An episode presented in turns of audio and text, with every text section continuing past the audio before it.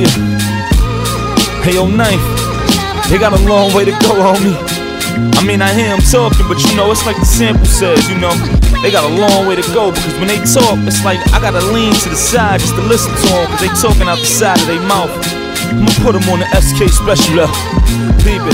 Another beautiful day where the cement is. Liquor stores, twist and roll, those is prefixes. I know the corner like my sneaker size. So when you speak of the curb, it's like you speak of sky. You see me ride on my HOP like my mother named me hip. So you can't show me nothing about making a flip. I was born with it, sorta like I was drawn with it. So I'm gon' get it. In the heart of the storm, but it, I'm a broad difference. But now, ladies and blue juice, barbecue, sunflower seeds, and Fruit Loops. Live from the 718 to the death of this. Married the code, I proposed and she accepted it. As far as the MIC, I does this in my sleep. I pen a song before you get on beat. Word, they only hating cause they wanting to be us. And the way I'm on the drum is like I'm is a performer, and he really he really leads on his pen. Whereas a lot of guys, I think a lot of you know so-called rappers, they they sort of you know try to lift them. They they sort of try to brag on how easy it is for them to express themselves as rappers, or they do stuff like they do and say stuff like, "Well, uh, I don't write lyrics and stuff like that." Like that's not the type of guy Skyzoo is. He's really literate in general, and he and his work speaks to people who are literate. So it's you know we talk about literate or literature. You speak. You're talking about works that speak not only to the present, speak to the present times, and speak to people and people in you know people's general sense of self. It also speaks to other works of art. So you know, I yeah, whether it's something like a you know a, a little little regarded movie like Strapped or you know a Spike Lee movie or you know or passing you know past you know I'm definitely we definitely gonna get into his influences in regards to uh using jazz samples and stuff like that. The way that he you know incorporates past you know works and stuff you know known works and and otherwise into his his uh, beats and his you know his, his songs is it, it, speaks to the kind of mind that dude has. So you know, yeah, we definitely gonna get to stuff like that.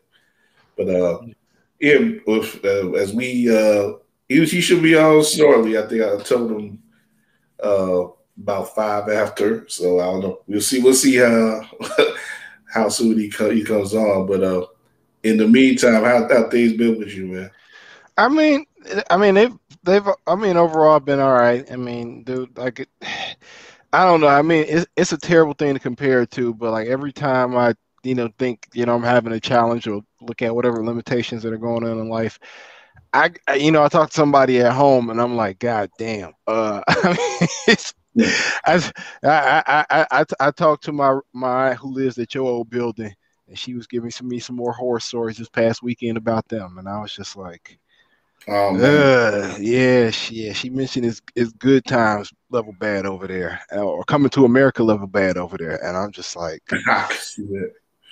and I, yeah, you know, and it's it's really interesting because unfortunately, when you you know, not to go too far off deep end, but when you establish a certain, you know, background with somebody, they don't trust you. So I share this information with my pops. I'm like, he's like, nah, she lying. So I was like, I was like, well, Kyle could, could, confirm could confirm that with you. I mean, he can't tell you about the newest latest crazy, but he could tell you about what's been going, what was going over there during his experience. You know, when yeah, he was there. Couple, I got a couple good stories. Well, I, yeah, I, I, let him know. I let him know to hit you up because you know, fortunately, he he he's very cynical just in, in general, and um, you know. He, he, well, I mean, that's not. I mean, that's not his. That's not where he. I mean, that's not where he works. I mean, that's so he don't. He wouldn't know about. Uh, you know, fortunately, about what's you know in that area, and for, and ironically enough, that's probably one of the few real problematic landlords over there. I mean, it's. I mean, they. You know, they kind of. A lot of them kind of got bought out. I mean, you know, they sold their stuff. The ones that was problematic, a lot of the time they sold their buildings to other people. Yeah, they yeah, yeah they didn't really care about their buildings anyway. Right. So that, I mean, it, so they kind of phased out of the game. So you know, a lot of it over there is like more like leaning towards the luxury rental thing right now, and that building is kind of old school in its approach towards things, even though it may try to present otherwise. And I think mm-hmm. so. You know, for me, just having those having those conversations just always keeps things and, and uh, you know referencing me. And then you know, talking to even talking to other family members and friends. I talked to you know, I, you know Tremaine. I talked to Tremaine, and I had heard from her in a year, and you know she. So it's just when you have those conversations with people back home, unfortunately, you don't get a whole lot of good news. I think the only the recent good news is they caught. I think they caught the dude who did the uh, Humboldt Park murder during the Puerto Rican Day Parade. Yeah, he was. In, I mean, was, he was out. It was out in Cal, San, Diego. San, he was in. Yeah, he was in San Diego. I mean, like I don't know. When I saw how like old he was, I'm like, dude, you too damn old to be involved in this. Just ignorance. I mean, and, you know. Yeah, but that's it, a horrible, that's a horrible story, man. That that whole thing, man. But yeah, I, I, yeah, we we'll build on more, you know, with craziness going on in Chicago. But uh, I'm glad to uh, introduce our guest this evening, the one and only Skyzoo. Peace, peace. How you doing, brother? Brothers, how you doing? Uh, we good, man. We uh, you know, really appreciate you coming on and building with us, man, and uh, really uh, look forward. To, been looking forward to this conversation, and uh, you know, glad to see that you're doing well, and uh, you know, I'd say join and, and joining us here this evening, man. Thank you. Thank you for having me, man. I appreciate it. I appreciate the time. And uh yeah, it's it's love, man. I'm ready to break it down.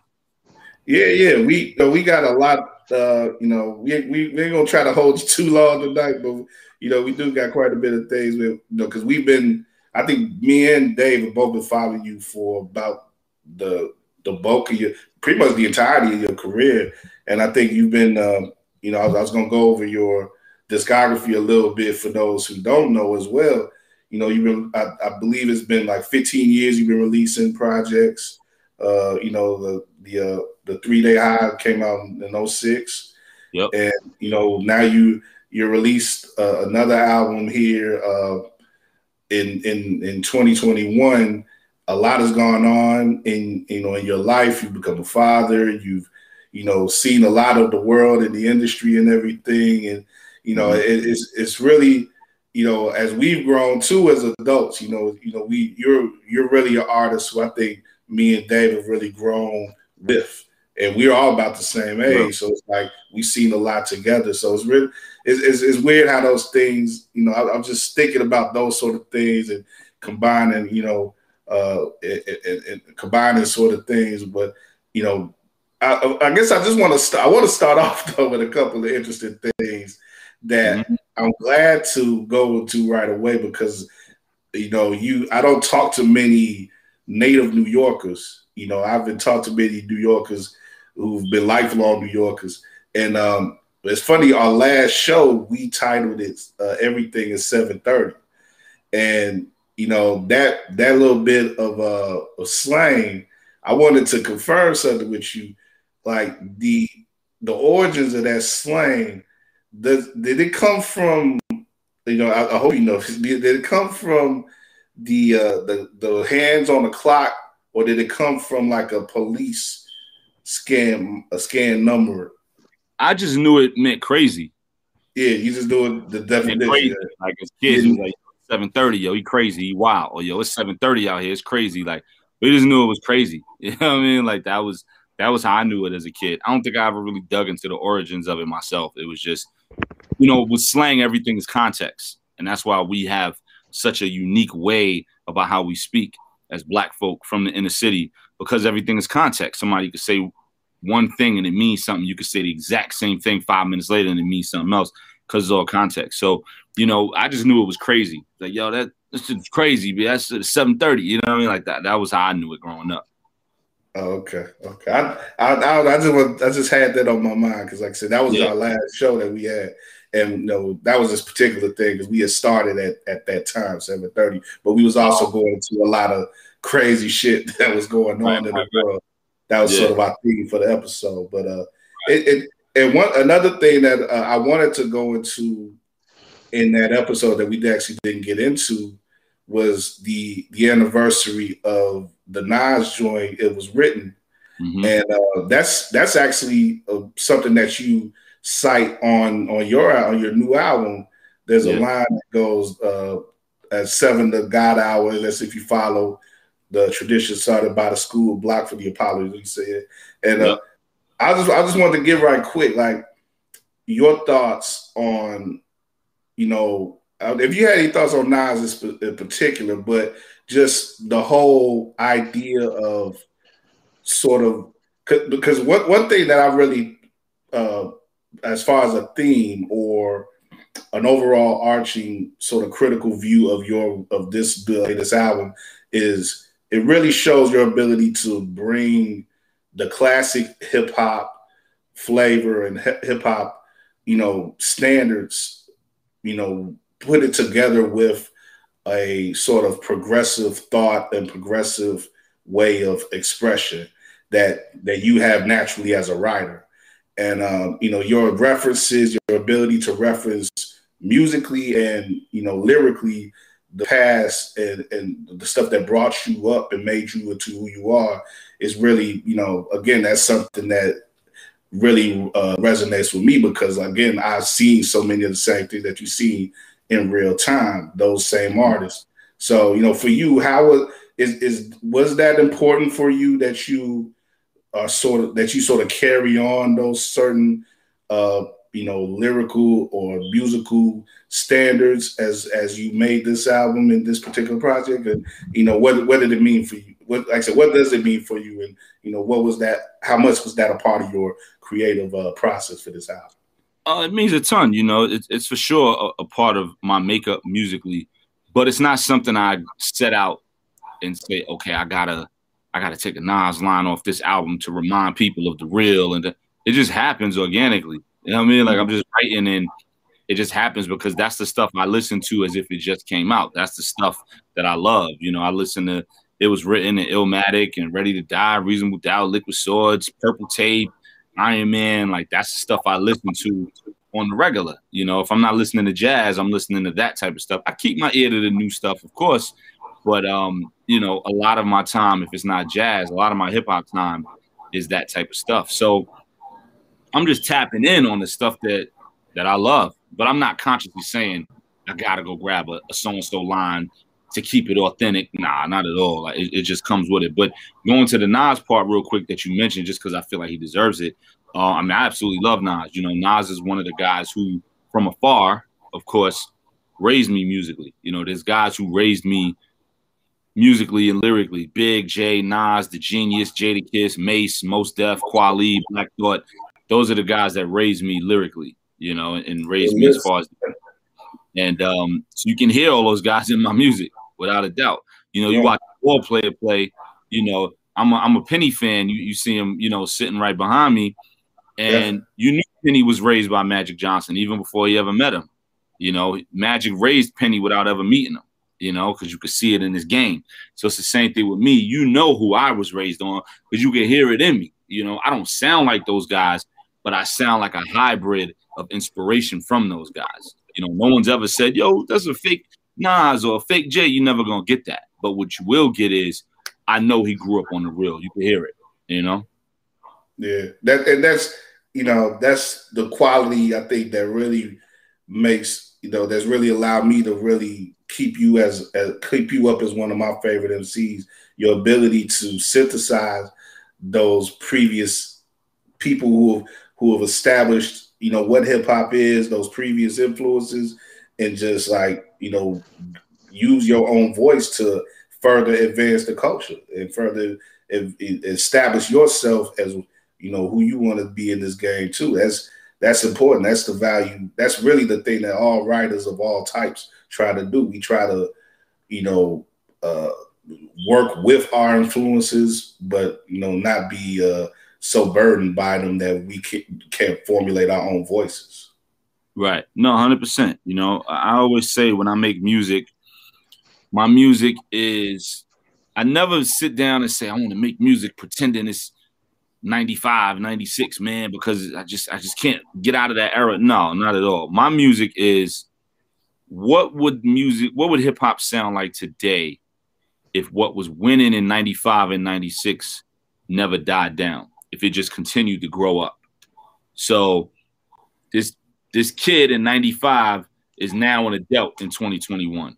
What would yeah. he be?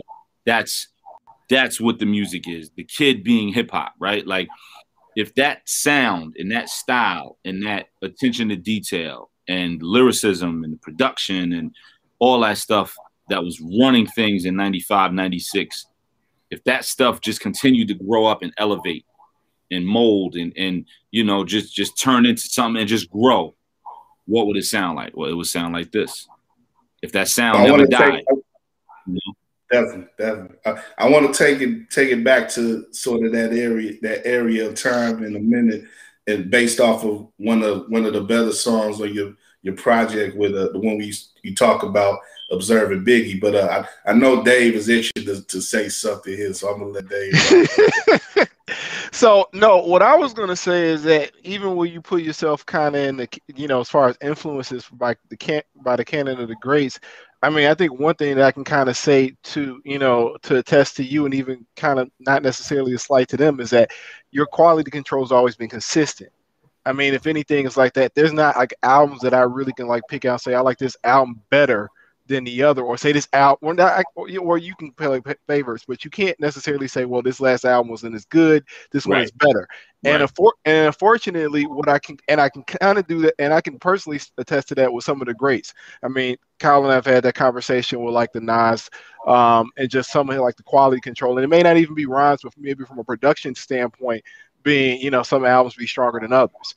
But that's been one of the testaments to you is that you're consistently, you know, I guess strong on each album. You may just t- touch on different subject matters, but the the content and the consistency is there. So that's one big thing. And then also, and I don't know when we were going to kind of get into this lane, but one thing that I also like is that there's a reoccurring of themes. So on this album, what Money taught us, which I, I for some reason thought was like the last cut, I think used the same sample as uh, Short Money and uh, Peddler Themes. You correct me if I'm wrong. It was very similar. Long money. Yeah, long money. Correction, long money. Mm-hmm. Well, no, it, it's it's um it's not the same joint, but it's the same group. It's off the same album. Oh, okay. But so, but I get why because that whole album feels like that. you know what I mean? Like that whole it, it's an album uh, from a band called Cortex, and their whole joint. If you don't have it, get it. It's insane. It's it's all French. There's not a lick of English in it, but it's a, a French jazz album from the '70s. That mad people chop stuff off of there from MF Doom to Rick Ross. Like, you know I mean? It's a really, really great album. It's a producer's dream come true. Um, but the whole thing has that vibe. So it's two different joints, but oh, okay, got it, got it, got it. Yeah, and Long Money was my favorite song on Peddler Themes until I heard Bamboo. And one of the things that, you know, when I found out what the source material bamboo is, I asked myself, like, how the hell did he take such a terrible, uh, uh, uh I could say terrible movie, challenging, challenging movie. I mean, movie, don't do challenging, a challenging movie for the time. I mean, and, you know, I understand the '90s was kind of like a time when people were trying different things to appeal to urban audiences. So right. I do understand why Strapped, you know, was a made. lot of those movies weren't financed the way that they could have been, you know. Right, that's a, that's a big part of it. You know that they didn't give the budgets to them the way they would have gave it to people who looked a little different. But but go ahead. Yeah. You were saying how, how did I take the movie and... and and you took a movie that, at least in my personal opinion, is not one of my favorite '90s, you know, hood movies. Right, right. And, and took it and made it not only into a dope song but a dope video. Like yeah. I like like uh, Bamboo was probably up until this album was probably one of my consistent played you know songs just personally because that the, the drums and the horns on that is insane yeah. and i've been trying to find a sample but i can't find a sample i don't know if I don't know if there's a sample. I gotta ask Mark. My man Mark Infinite did that. Um, I, I thought it was incredible. I wasn't sure if it was incredible bongo band, like the the not the horns, but the the drums and all that. I'm not sure. Yeah. I, I mean, he's from DC, so if it was, that would make sense because bongo and percussion and all that's DC stuff. But I don't know. I'll ask him. Now I'm curious. Um, yeah, no, I appreciate that. Yeah, bamboo. I remember when I did that, when I heard the beat, I was like, oh my gosh. When I boom, boom, boom, boom, boom, boom, I was like, oh my gosh, like, where's the pen? I need to write right now. You know what I mean? Like sometimes you write and it's just overflowing. Like if you catching water and it's just spilling out. Like that's what I was like, yo, where's the pen? Like I got it right now. And um, it just came to me like that. The first thing that came to my mind, I said, my man said that he bamboo on the steps, and it just boom. You know what I mean? It just, it just.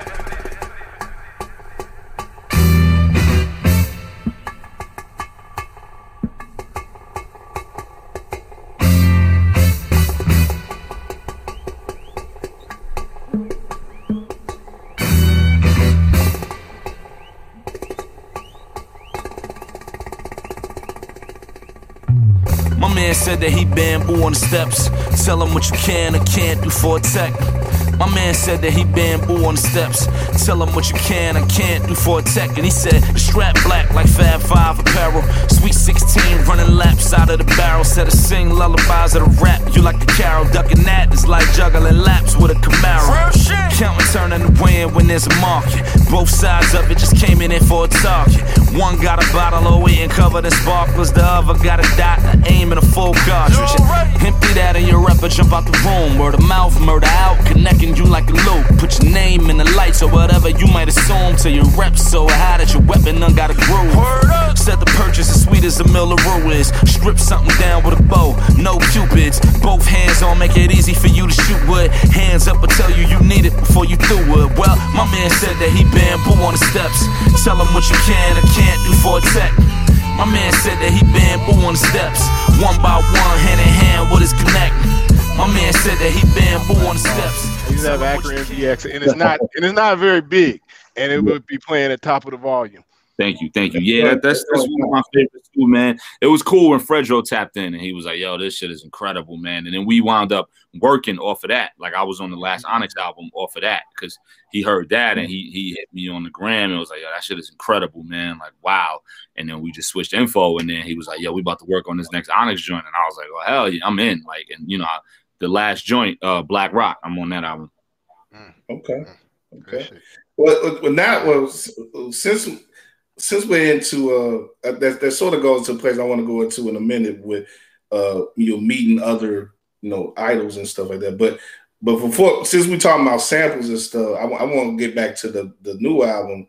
And um, we can't talk about samples too crazy because then we get in trouble. So, oh, hey, hey. well, I'm, I'm, I'm you, and, you and Spike must be good friends because I heard it's a lot of you do the right thing in that album. Yeah, well, you know, Spike is my man because we um, you know, I did yeah. Spike was my hero. We did the video. Like Spike is my homie. You know what I mean? Like we text all that. Like Spike is my man. I was, I was, I was going see. I'm, I want to ask about that too, but whether I see, I'm, I'm, trying to music samples. Even what we yeah, did yeah. now was a little touchy, but it was cool. You know what I'm saying? But movie samples, yeah, we, we, we could fly. We could let that fly. Yeah. Well, but but well, see, the music samples I think are pretty.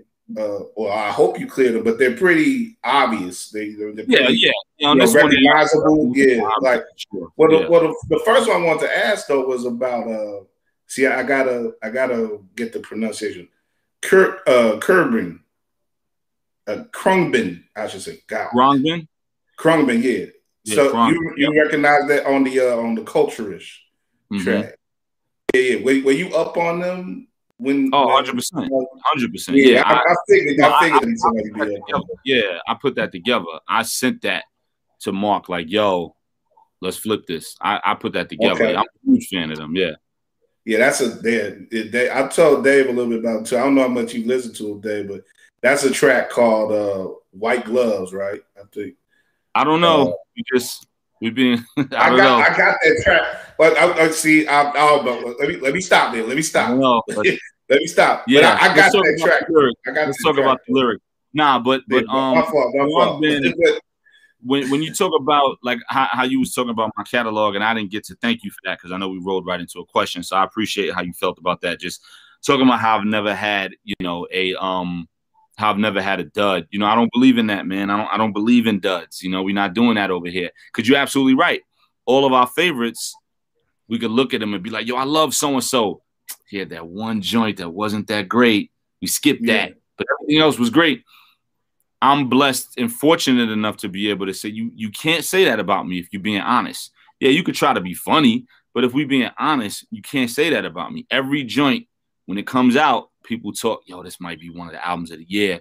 Yo, this the album, yo, I don't know how you're gonna top this. and then a year later I top it. They're like, "Yo, he did it. Yo, I don't know how you're gonna top it now." Like, you know, so that's that's just a testament to one God-given talent, thank God, and then two, just my competitive nature of just wanting to continue to be better. Like, no matter how nice I am, just wanting to continue to be even nicer today than I was yesterday. You know, so saying all that, the way you feel about that, that's how Khruangbin is. Like everything they drop is insane. There's no duds. Yeah, like every every album, every project, every song is absolutely insane from them. Like they but, definitely got a Skyzoo catalog. you know what I mean?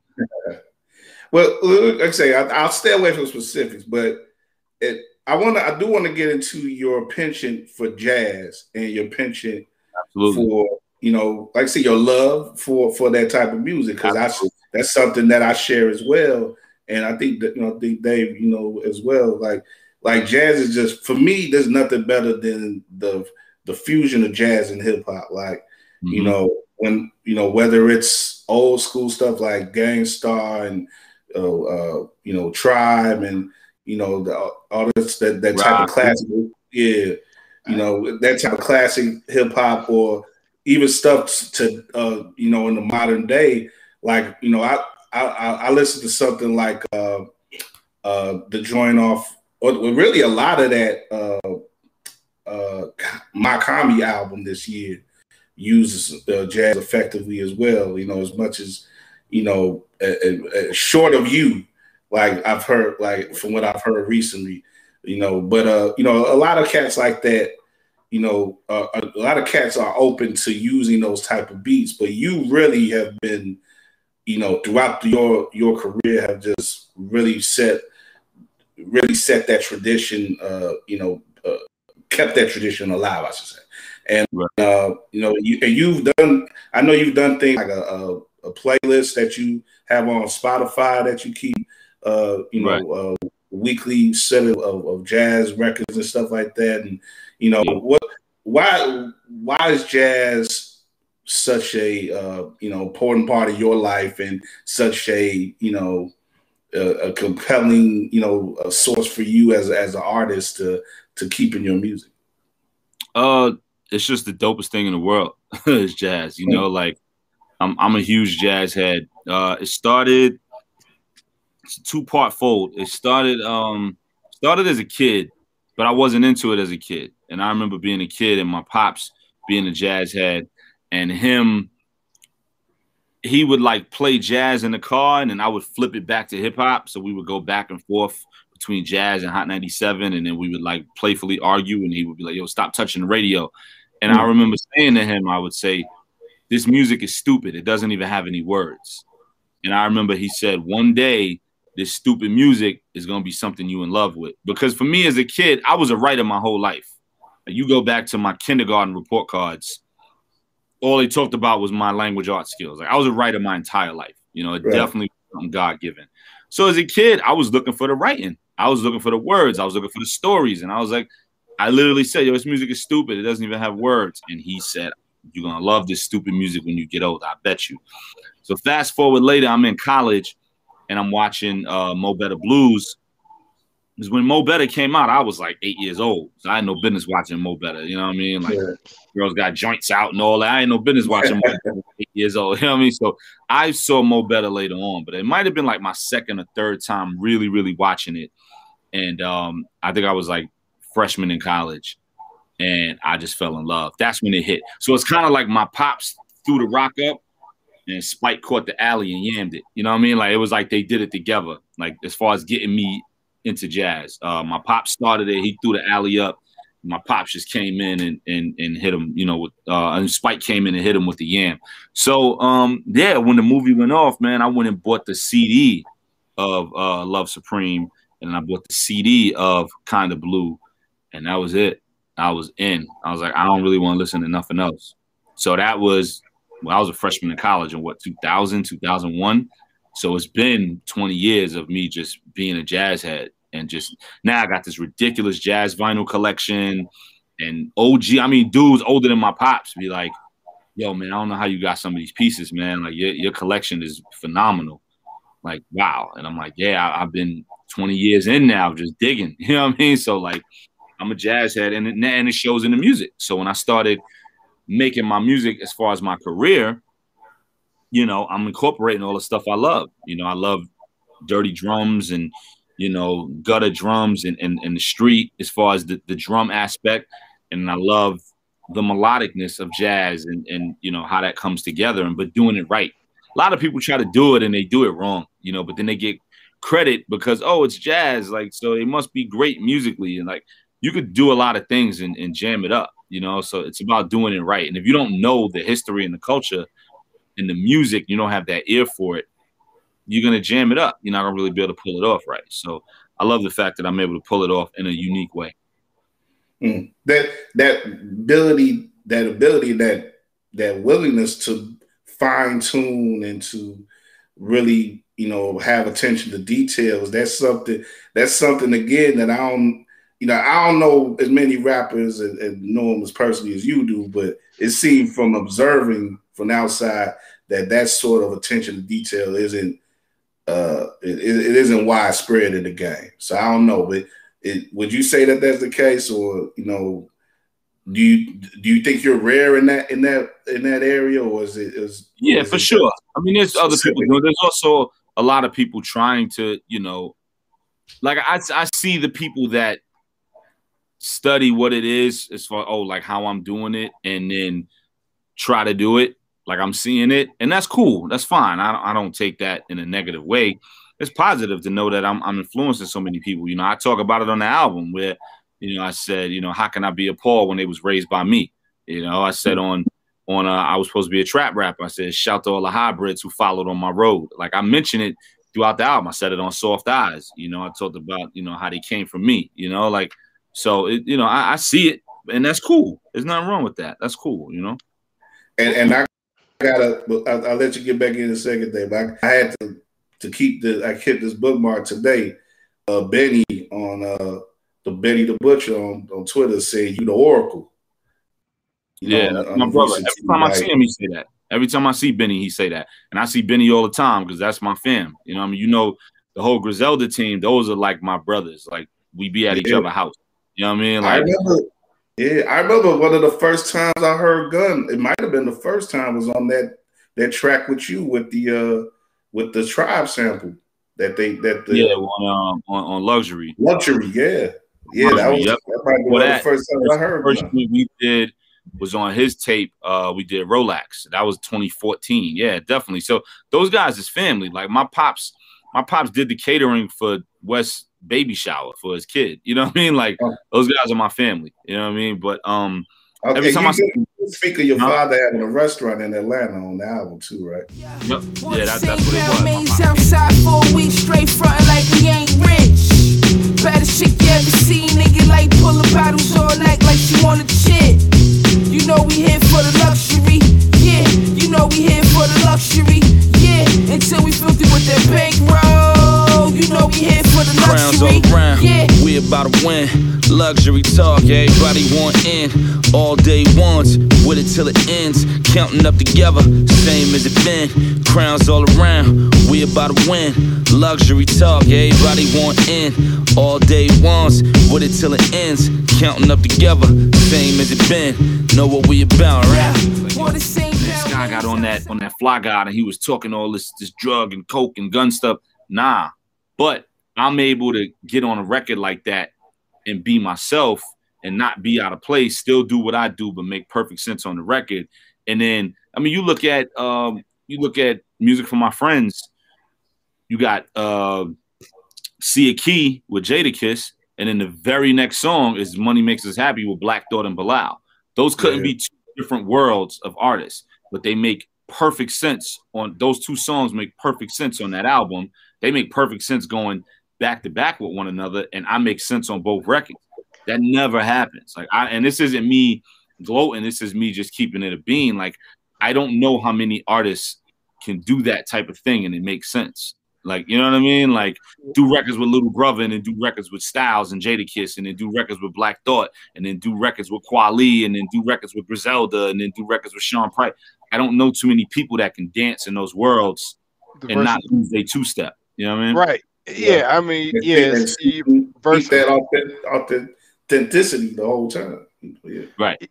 I, yeah, I think. Yeah, I think. I mean, yeah, your versatility is definitely you know renowned in that space. Not not necessarily to be able to appear, to pair with them people, and not necessarily be able to blend in with them at the same time, or feel like you have to, you know, outdo them.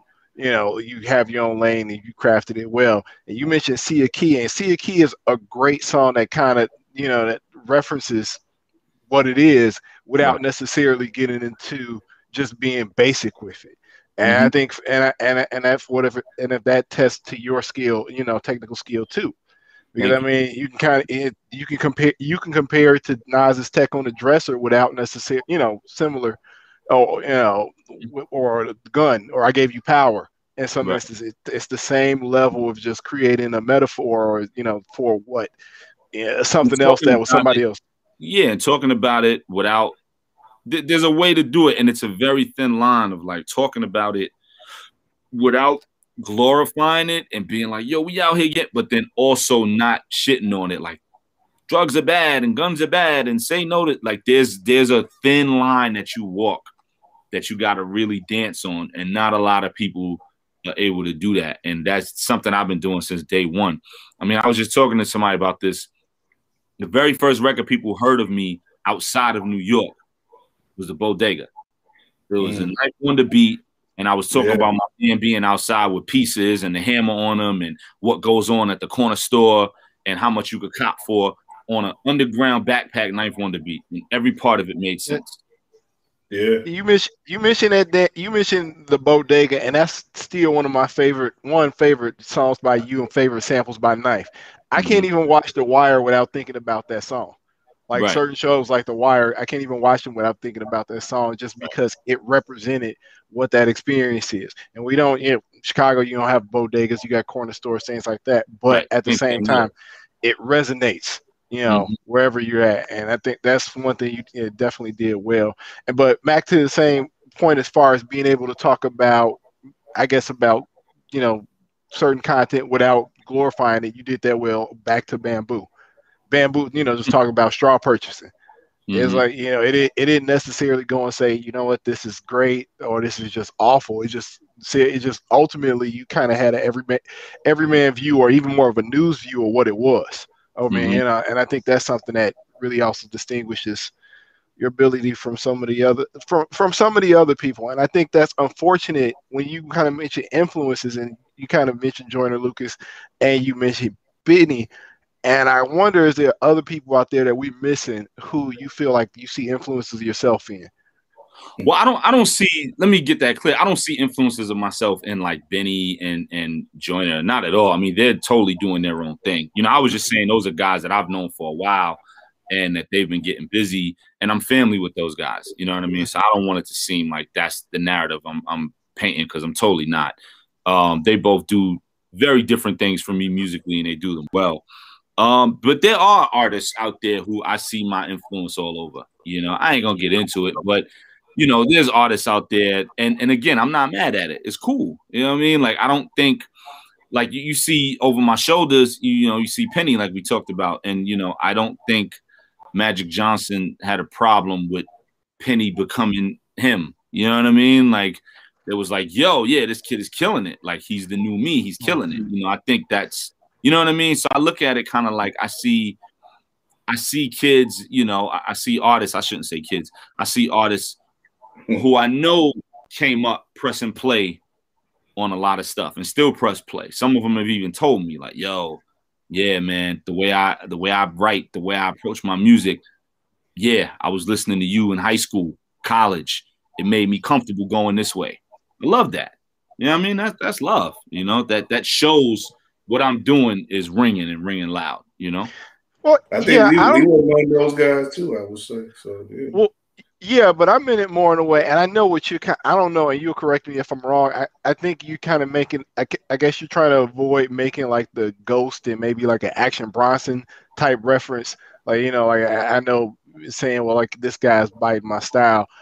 Um, but it, you know, I, the reason why I ask you is that is and Colin, I've had this conversation numerous times. It's just it it can get hard finding like glimpse of hope in the, the younger generation as far as hip hop goes. so, oh, so that's the reason why I asked that question. So it's like if I'm missing somebody who you be like, okay, I see some hope in that dude. I see sound like a little bit of me. Then I can know, like, oh, okay, maybe I well, need to go listen to that. That's what I mean. Yeah, I feel you. But Dave's looking for recommendations here. Well, okay. not even rec- not even recommendations as much as it is. But if you if there's somebody you say, you know what, this is somebody who I feel like has elements of me, and this is somebody maybe you know this is yeah. somebody you, that you may be missing out on.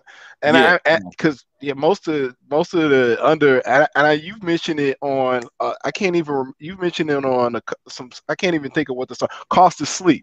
And you said the new these these uh new motherfuckers built born in the '80s are better. And then you kind of so you at that point of your career, you kind of like said, you know, fuck all the young dudes. I'm not saying fuck them, but you had more of a, you know, you weren't as hopeful for the people that were out and you know who were out at that time. Just, yeah, just, just the climate, just the landscape at the time. Yeah.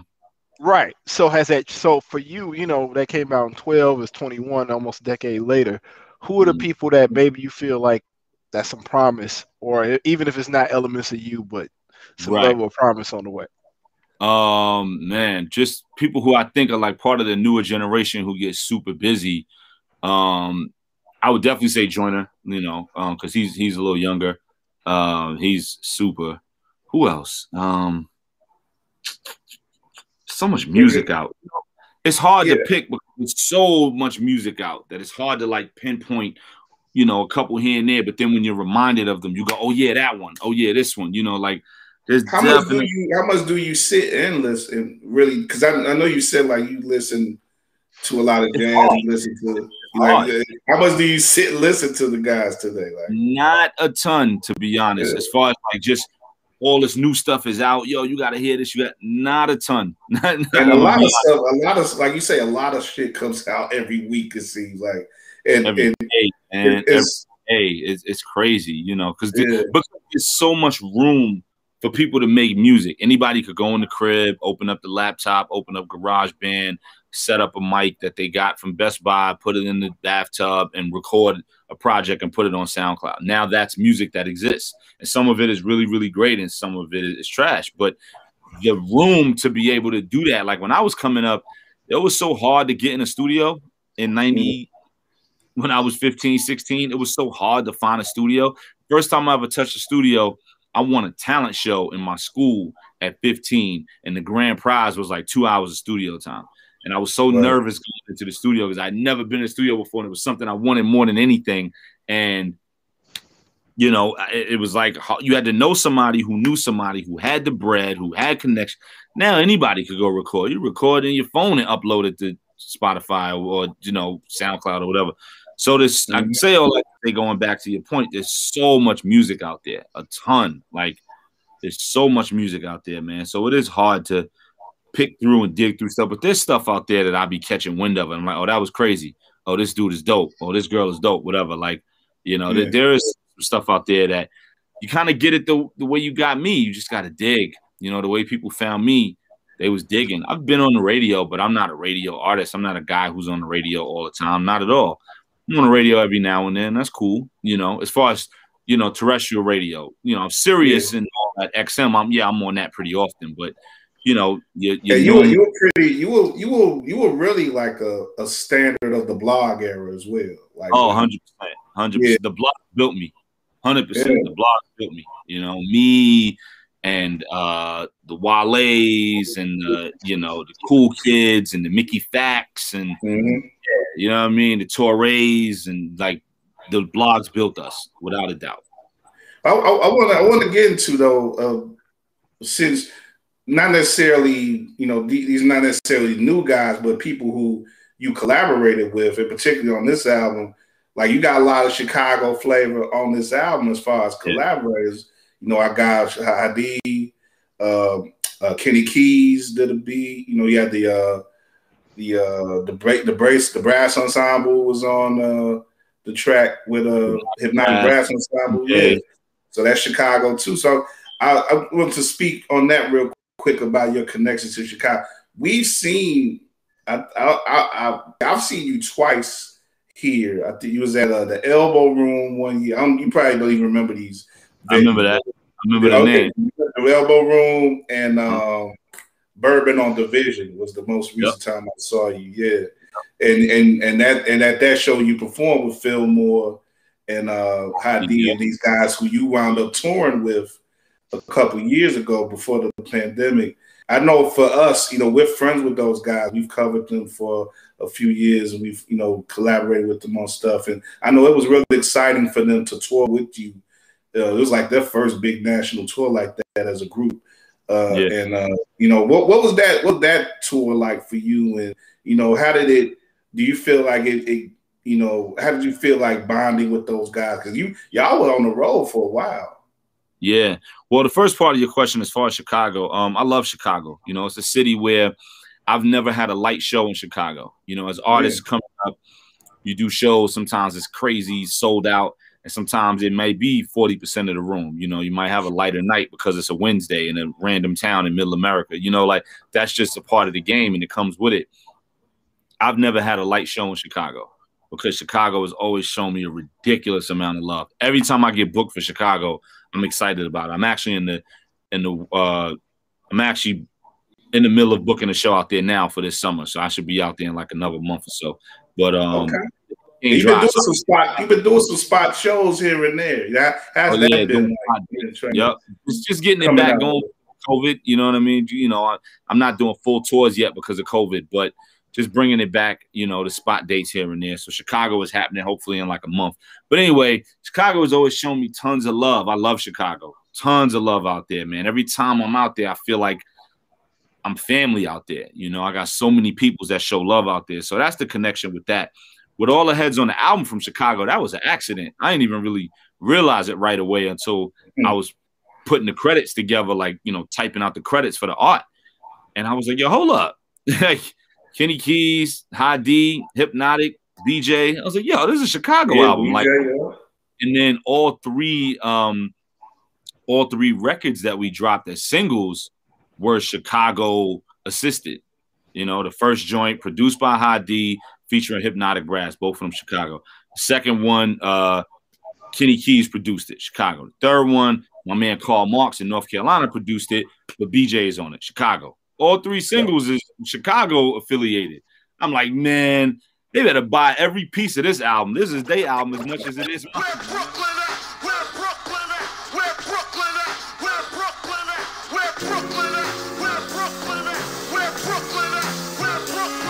Remember Will. Remember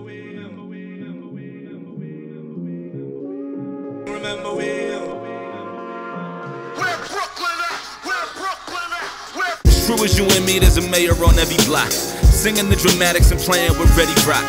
Usually it seems like he waiting to catch a drop. You clinging to his habits, he's saving you from a spot. Round the work, jewels in the ground, hit the pay dirt. Love is love, you in good hands. Dennis Haysbert, openly protected by who you be neck and neck with. So you looking over like, look at what they done made work. Circling the block, I know your call before you start. Put your phone down, Pierre Moss to the heart, word the whole of that.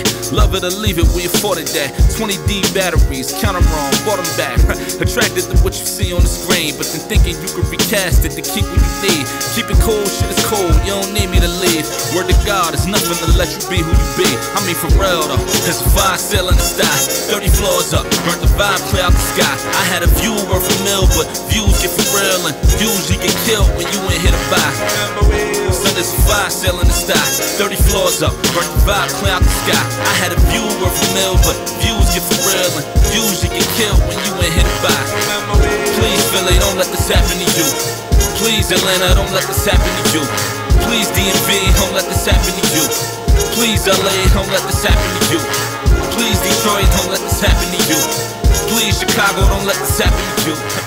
Please, Texas, Bill got yeah. great work concepts is great. You know, the music is super dope. Like Phil is Phil is super dope.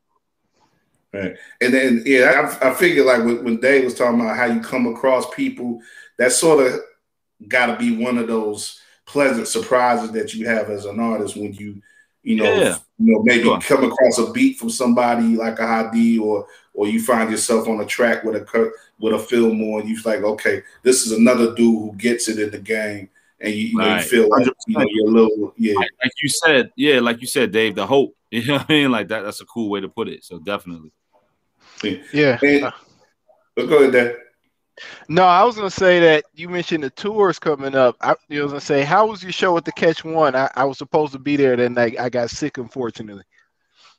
Um. Oh, in LA. Yeah, I was like, which one was that? Yeah. No, it was super dope. Super dope. Yeah, that was uh the second show back since COVID. It was super dope. Had a blast. Crowd was great. Rocked out. Yeah, it was a good one. Okay. Yeah, Dave's out. Dave's out in LA. Actually, he's from Chicago, but he's moved out. Oh, okay. Okay, got yeah. you. Yeah, yeah, I have to catch the next one. yeah. yeah, yeah. But uh, we we gonna wrap up soon, man. Like, so really, really appreciate uh, you uh, coming on with us, man. And uh, you know, there's, there's a lot of stuff I probably could still go into you into uh, into it with with you, but um, right. you know, just you know, going back to this to this album again, and uh, like I said, one thing I wanted to get into before we we went off was that great St. James Liquor track. And uh, again, getting back to your history and your, you know, your place in hip hop and the the past and reaching back to the past and, and forming the present and the future. You know, you've been there talk tell that story about seeing Biggie on the block and you know having that experience around him. Can you just speak to you know what it meant for you to have that sort of experience coming up and you know how is it you know, how did it inform or sort of, you know, galvanize you as a person and as an artist and, you know, into getting yourself into hip hop? Yeah, I always say, you know, just being from over there and just watching all that, that was all the inspiration I needed. You know, when, when you're a kid, especially rhyming as a kid, I started rhyming when I was nine. And from day one, I was like, this is what I'm doing with the rest of my life. It never was a hobby. It was a passion and a love and something I saw as a career later on. So, you know, I'm nine years old. So now you fast forward 11, 12 years old, watching Big go from the guy on the corner to the guy everybody in hip hop is talking about, and the albums all over the place. And, you know, the song is on the radio all day, and they're shooting the video in the neighborhood on the block, up the block, across the street from where we be every day, you hmm. know. So you talk about inspiration, that's all you need. You're like, yo, that's all you need, just seeing it, you know, seeing it firsthand. So I didn't know big because I was a kid. You know, sometimes people ask me like, "Yo, was y'all cool?" And I'm like, "Man, I was 12. He was 21." Like you, was, like you was freestyling with him in the, on the clip and stuff. right. There's no, there's no 21 year olds that's cool with 12 year olds unless they hustling for them, and that that wasn't what I was doing. You know what I mean? So like, you don't hang out with 21 year olds when you're 12. 12, 21 year olds don't think 12 year olds are cool, you know, and that's fine. So, um, but they was just the OGs up the block. They was the guys on the corner. They was the guy. If we walk to the store, we playing ball.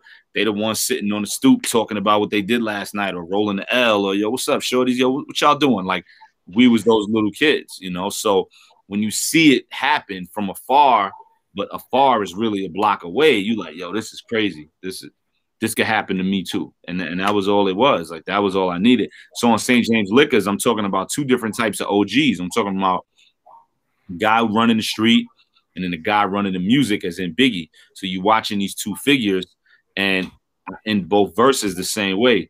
13 with a view of how good a crown fit. Because to me, both of them was wearing crowns. And it's the symbolism, not even necessarily directly. I'm speaking direct, but there's a symbolism also of when you that young and you looking up to these guys, they both wearing a crown. You like, yo, dad, he doing it. He got this, he got that, he the man, yo, he doing it. Doing it, you got the crown. That's that's our terminology. So then same thing with the music. Yo, he yo, he doing it, man. Blah blah blah. He got the crown, you know. So 13 with a view of how good a crown fit. Word to everyone I was running around with, you know. You know, it's just to I don't know you got to go, but one last thing to kind of tie in. I'm sure about have now you seen was it I got a story to tell the documentary yeah. on Biggie. Mm-hmm. When you saw that, how many of his influences were kind of like a sort of shocker, or how many of them you just you know listen to him as a lyricist, you just kind of yeah. assume? It, it was amazing. Uh, shout out to D-Roc. You know, D-Roc obviously is an OG, um, and I know D-Roc. That's the homie, and he did an absolutely phenomenal job, you know, with that project. Uh, I think the, the dopest thing about it is it wasn't typical. Like they didn't even touch how he got killed and all that. And I thought that was the dopest thing about it because we know that story, right? But we didn't know the story of him going to Jamaica every summer. We didn't know the story of his grandmoms and his uncle being the reason he even got into the music. Like we didn't know all that stuff. You know, you you hear when he talks about O on missing you on um on life after death. I was young. I didn't know who O was. You know, I didn't. I was a kid. If I was older, I might have known who he was. But I was a little kid. I didn't know. But so now you get to know who he was. Rest in peace to him. Now you get to know. You know what I mean? So that was the, the beautiful thing about it, and the dope thing about it too that whole thing is my neighborhood. I know every block that they walked on. You know, like every block that that camera touched, I've touched those blocks as well. Yeah, and what I meant more like specifically was like his jazz influence. Like I mean, his that was incredible. Know, yeah, that that's what I mean because yeah, like, you wonder if that would have came out if he lived longer. You know, I'm sure he, it would have.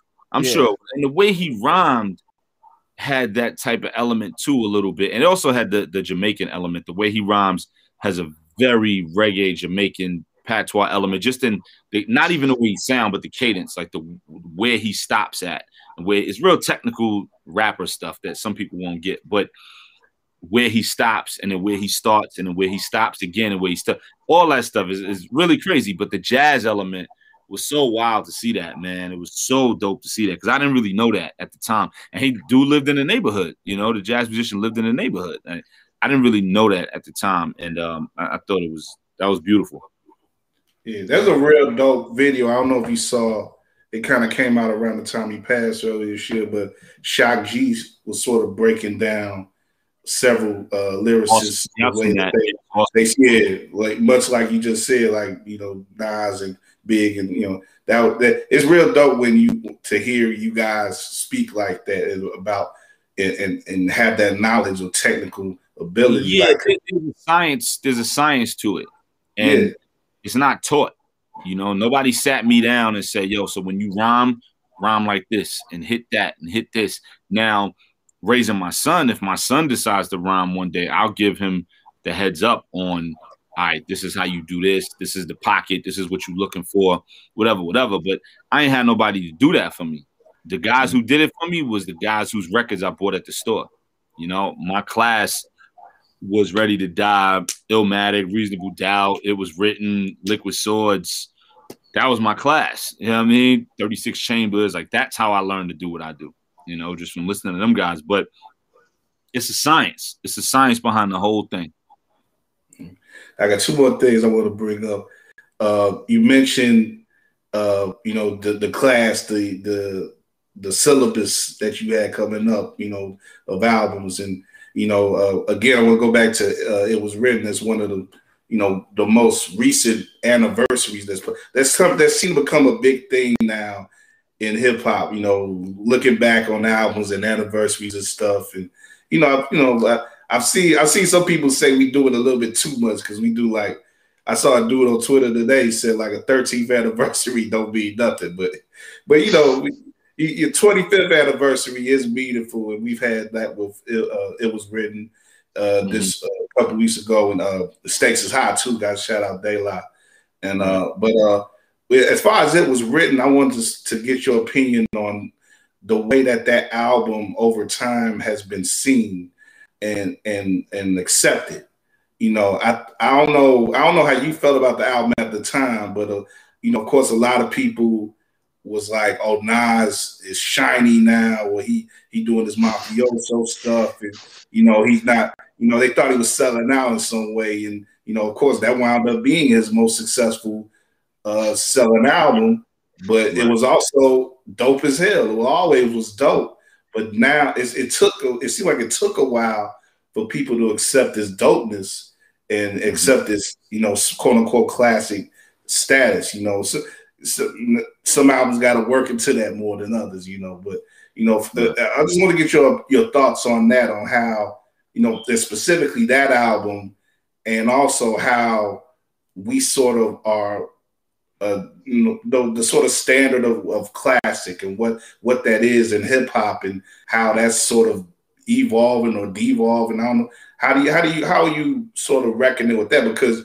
you know, you got a couple albums yourself gonna be looking at 20 year anniversaries coming up soon, and you know, you have a you have a back catalog of your own that people are gonna look at well beyond you know the time that you uh you know the uh, the time that you want to keep on rapping. You know what, what what do you think about that as an artist? Uh, first part you you asked about Nas. Um, I loved it was written as soon as it came out. Still do.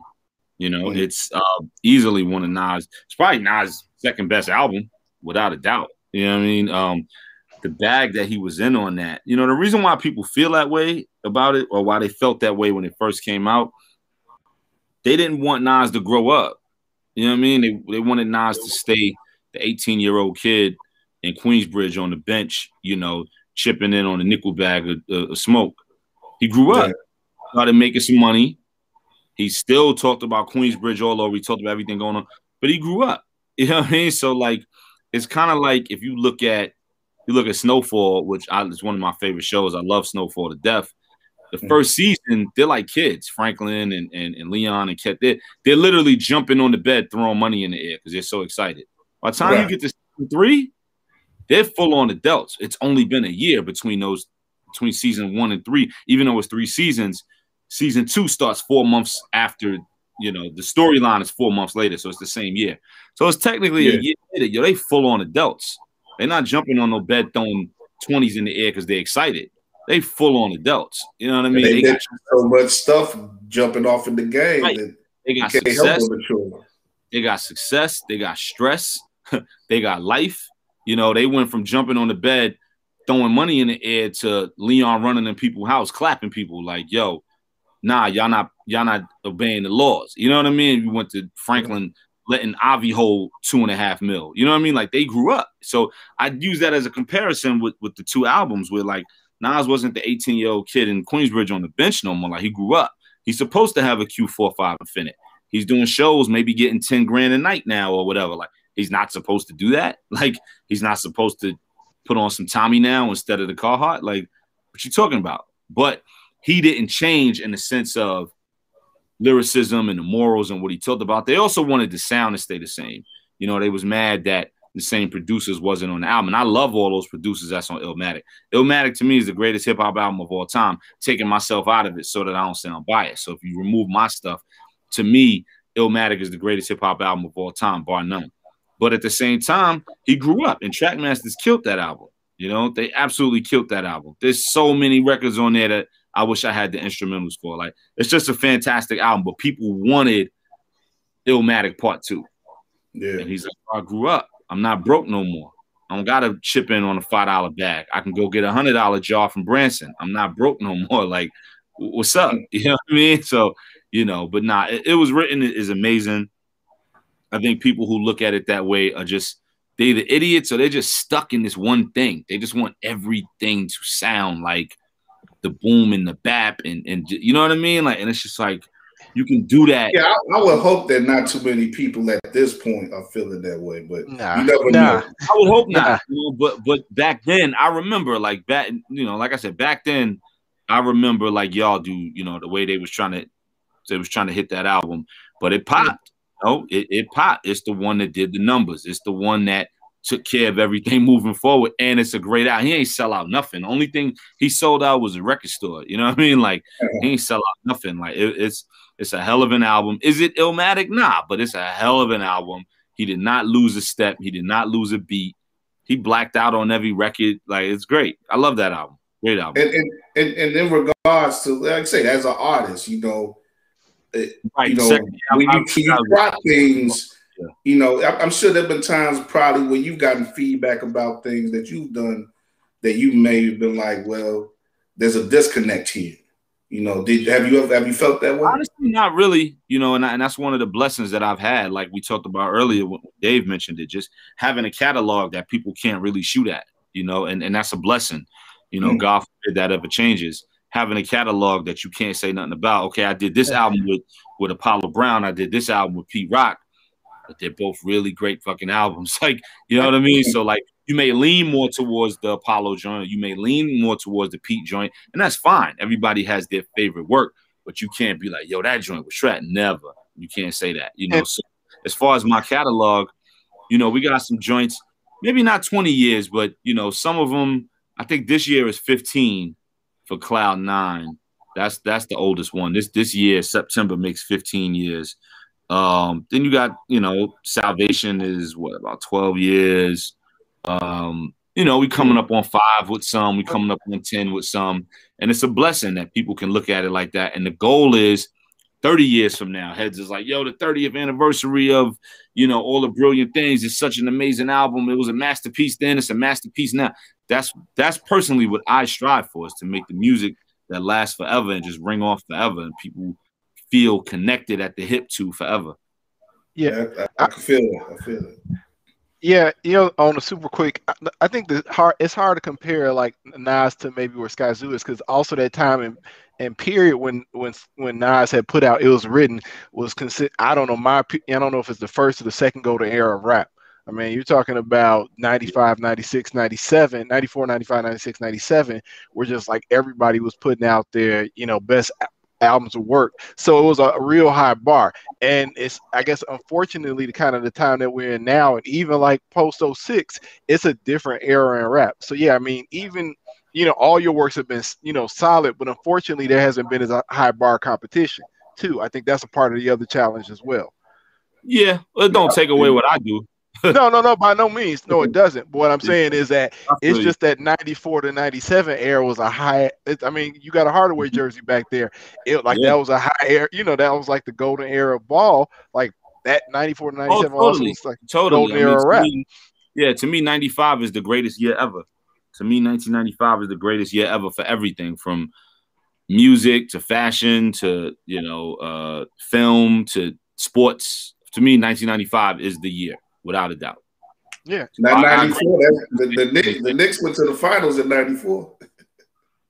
Yeah, but the only thing about 94 and 95, man, the Rockets, they pissed me off two years ago because yeah, I, I wanted the, I wanted the Knicks to win. They rocked the Knicks, and then I wanted the Magic to win, and they rocked the Magic. So I ain't, I ain't messed with right. the Rockets for a long time. I still kind of don't. I love Houston, but hey, uh, I don't really mess with them because they they, they, they Hey, hey, Hakeem killed y'all killed during Ramadan, man. That's all I'm gonna say.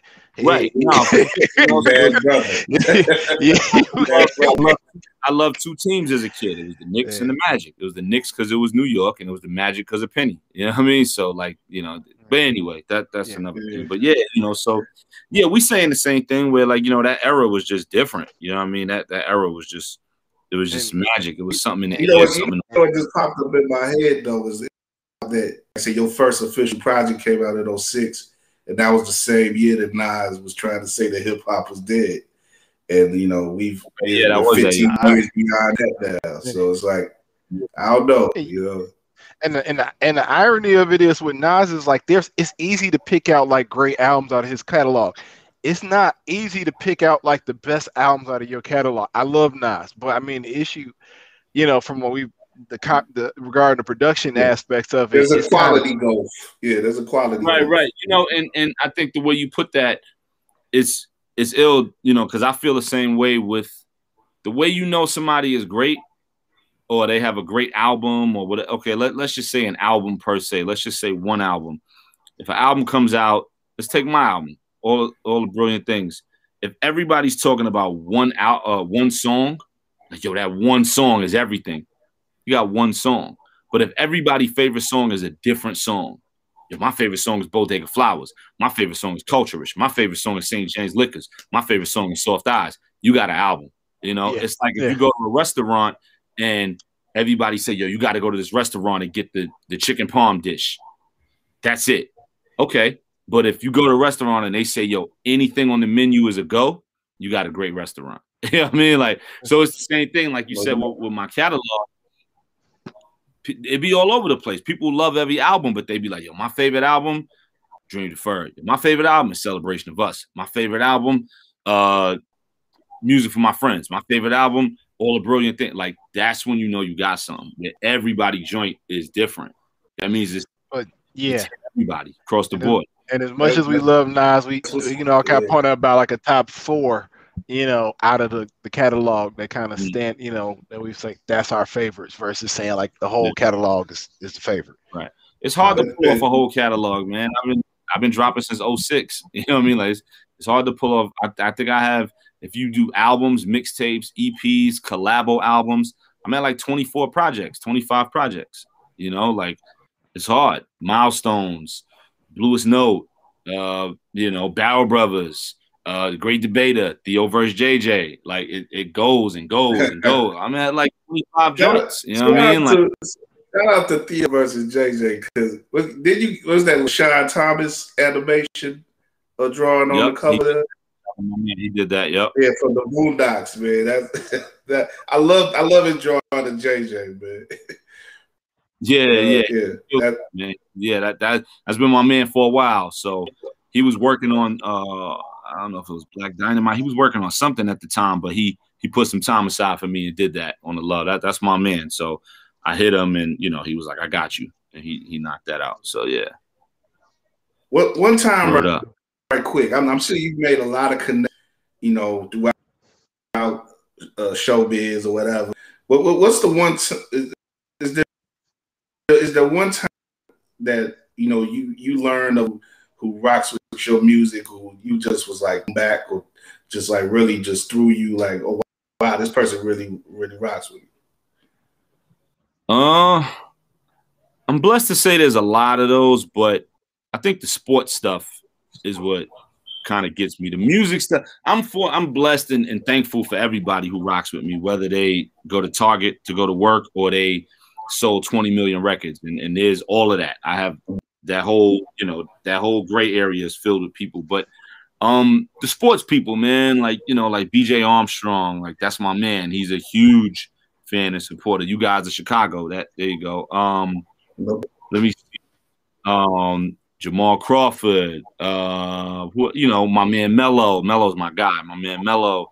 Um, mm. I think the sports stuff kind of hits me the craziest because I'm a sports guy, you know. Malcolm Jamal Warner, he's not yeah. sports, but Malcolm Warner, but you know, like that type of stuff, the unexpected stuff. The people within music, they're your contemporaries and, and your peers, and they're in the room with you. So I got an album dropping, you got an album dropping, you know, so everybody's hip to each other's work. But I think the people who aren't in music, who are like larger than life celebrities on their own accord, I think that's the stuff when I'm like, yo, this is uh wow, this is crazy, you know. Okay. And we're gonna wrap on this, uh, giving your yeah, I do got it. The theme, yeah, with, especially with the cover of uh, all the brilliant things about uh, gentrification and all that. You know, uh, is, mm-hmm. is St. James Liquor still up uh, on the block there? Oh, what is it? It's a pharmacy.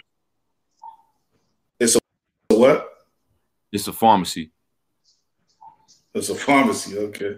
What, mm-hmm. what, are your thoughts on the way that your neighborhood has changed over time? And, and was that Man, the main? that was the main focus, right? Of this of your speaking on that. Yeah, I mean, I made a whole album talking about how I feel about it. it's like, you know, um, there's good and bad with it. You know, I mean, the liquor store turning into a pharmacy is technically a good thing because it's helping people as opposed to killing people. But, uh, you know, so that record is just more so about the the area and you know, it's not about yo save the liquor store. Like, nah, that that's kind of silly. It's, it's, really, you know, and it's now. It's not like it became something like it's good pharmacy. You know, I, I, used to be in there all the time filling prescriptions. You know what I mean? So, but you know, it's just about the changes. It's just about the changes in the neighborhood. And for me, it's just when when the neighborhood is taken from you as opposed to enjoyed with you. You know, the album's mm-hmm. not about saying, "Yo, if you don't look like us, don't, don't come over here." Like, nah, that's ignorant. You know, the album is about you can come here and enjoy this neighborhood with us. You can live with us, live next to us, enjoy it. All the things that brought you here, feel free. But don't kick us out while we're here. Don't change the way we live for your benefit. You know, you, you read the story about how Spike Lee Pops would plays, you know, plays instruments every Sunday morning for like 40 years. And people moved in next door and within three months was trying to get him kicked out of the building because they were like, yo, why is this jazz being played on a Sunday? What are you talking about? Like he's been doing this for 40 years. Nobody has a problem with it. It's one day out the week where he plays for like a half hour. What are you talking about? You know what I mean? Like you moved here because of that, because you saw Mo Better Blues and you saw Do the Right Thing and you saw all those things and you liked how the neighborhood looked and you was like, this is cool. Uh, There's a lot of culture here. I want to move there. And then when you get yeah. there and you're in the middle of the culture, now you want it gone because you can't sleep late because you was out drinking till five in the morning and you can't sleep late because he's playing piano at 11 a.m. That's your fault. You know what I mean? Like, so, you know, it's those things. That, that, that's what it's about.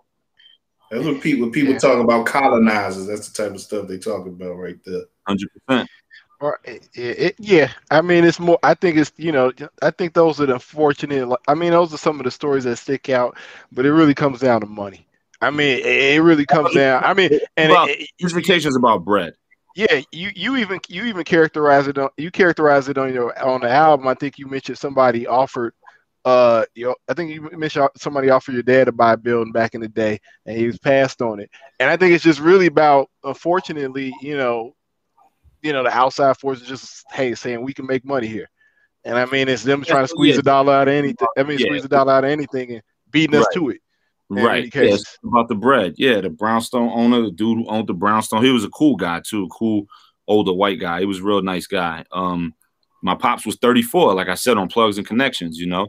And my pop, he was 34. He didn't understand. He didn't know. He never owned no brownstone. Now he's owned multiple homes, owned a building in Atlanta, owns a restaurant now. So now, of course, but when you don't have those plugs and connections, and what I meant by that and why I titled it that, when you don't have that, the, when you don't have the people around you to teach you that or to help guide you through that, uh, then you you don't understand it. You don't realize it. And that's what that record is about somebody posted some one of those "I'm not my ancestor" comments on IG recently, and I corrected them. I was like, one, you can't make those comments because you know, one, your ancestors didn't have the knowledge that you had, knowledge and opportunity that you have.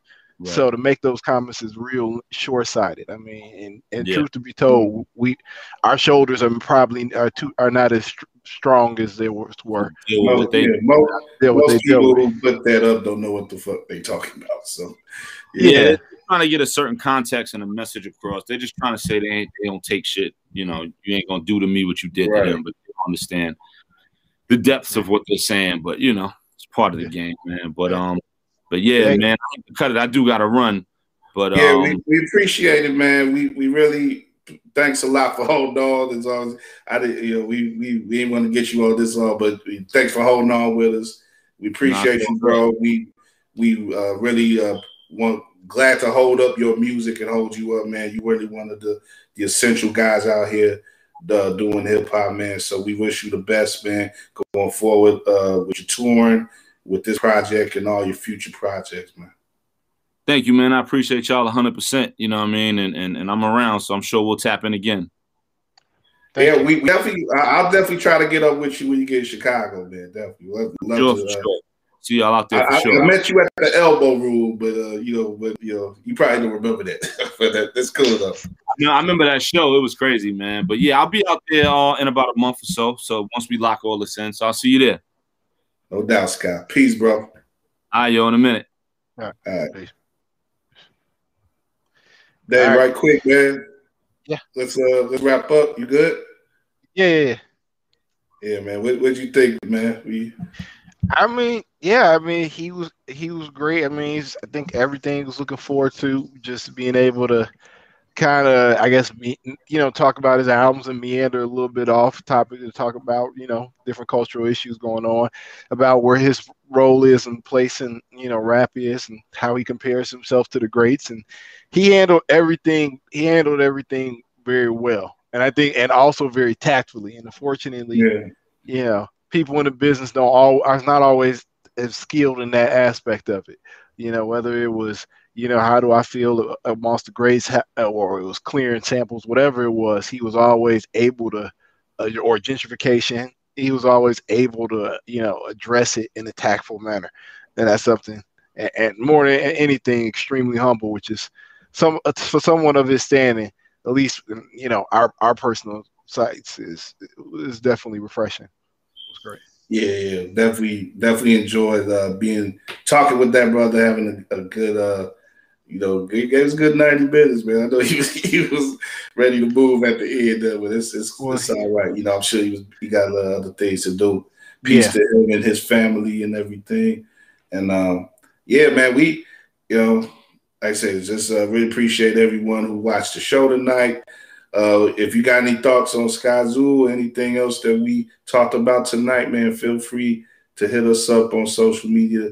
Uh, you know, hit us up on uh, YouTube. Hit us up on uh, you know, hit hit uh, War Media up. Of course, if you're watching this on uh, uh, Twitter, uh, you know, you know, keep in contact. If you got anybody that you want to see on this show, man, you know, you'll feel free to let us let us know the recommendations. Look, I you never know how you can hit people up. Like I just I just inbox Scott and, he and he came up. Scott again, we talk about how humble and you know you know uh, he is and, and and whatnot. You know, he handled apparently he handles all his own media, so he's not he doesn't have any in between people or nothing.